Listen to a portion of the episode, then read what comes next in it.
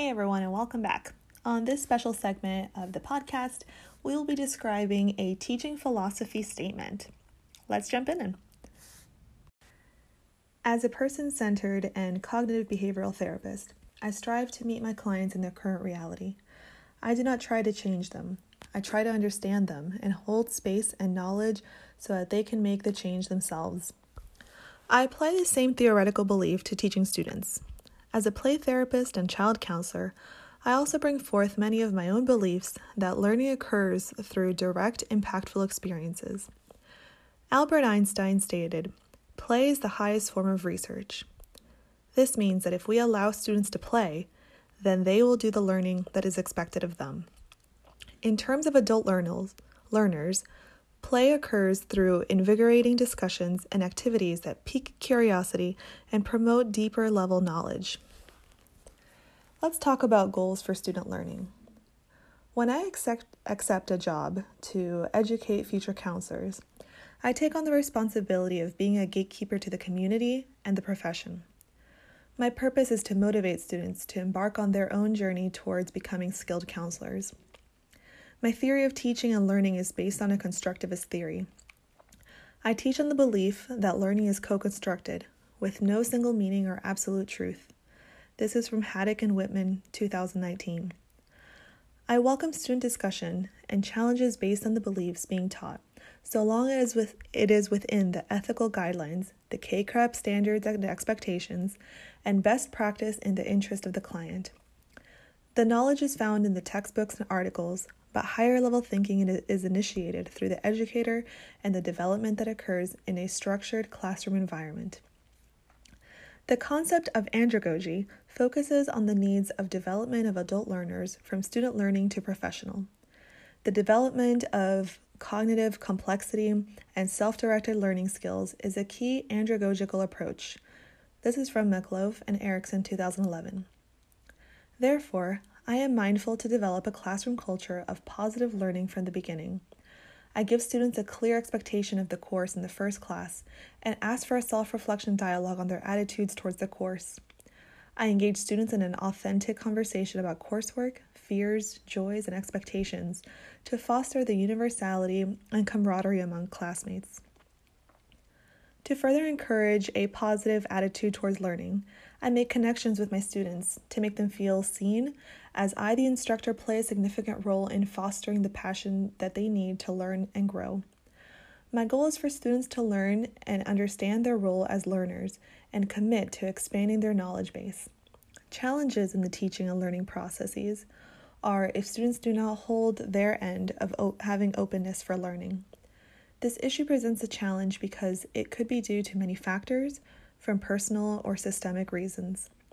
As the instructor, as the instructor, I would want to know further about the student barriers to potential success and guide them towards options. Enactment of goals. To cultivate original thoughts and new learning, it is powered through my belief in the use of student driven approaches and lessons. My classes are lecture style, along with constructivist activities, both in classroom and remote settings. Students are tasked with the responsibility to read and learn the projects on their own time. Teaching in an area where there are many forms of communication available, I offer students the ease to contact me with questions or comments through emails, Canvas, discussion posts when outside of the learning hours and environment. I also encourage students to use other resources just as they would in the field. I set up the class to send messages that learning continues beyond the classroom.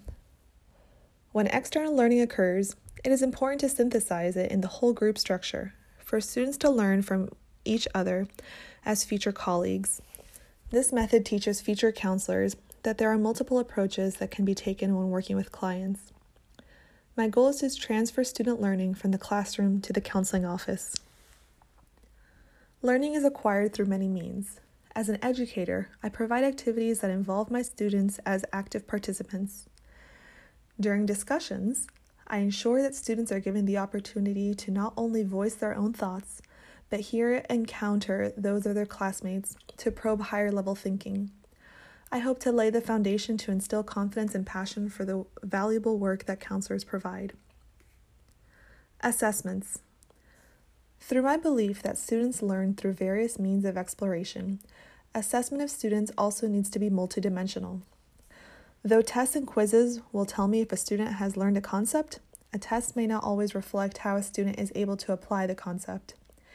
In our counseling profession, the work is so personal that the education needs to be as personal as well. I give students the opportunity to learn conceptual knowledge through exams, demonstrate their knowledge of terms, identify theories, learn diagnostics, and historical context. Application of knowledge is determined through in class participation, reflections, and demonstration of skills.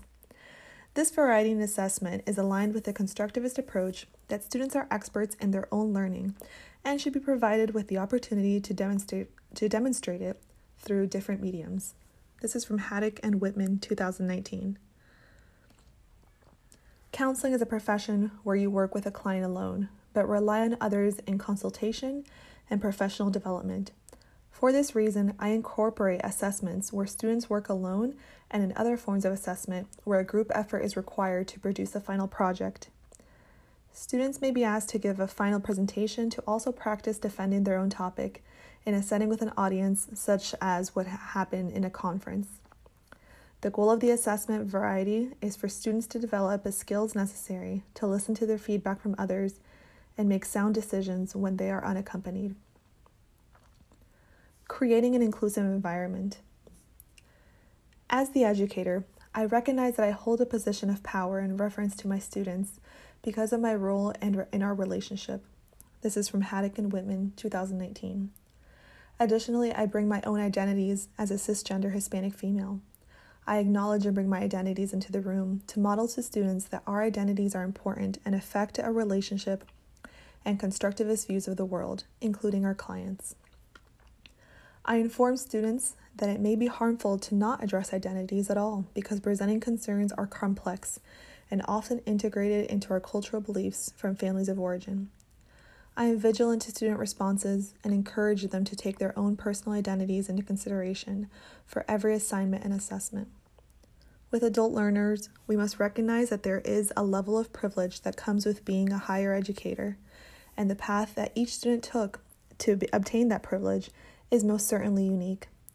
Uncovering and discussing these layers of identity allow for deeper conversations to take place in the classroom environment and continue individually.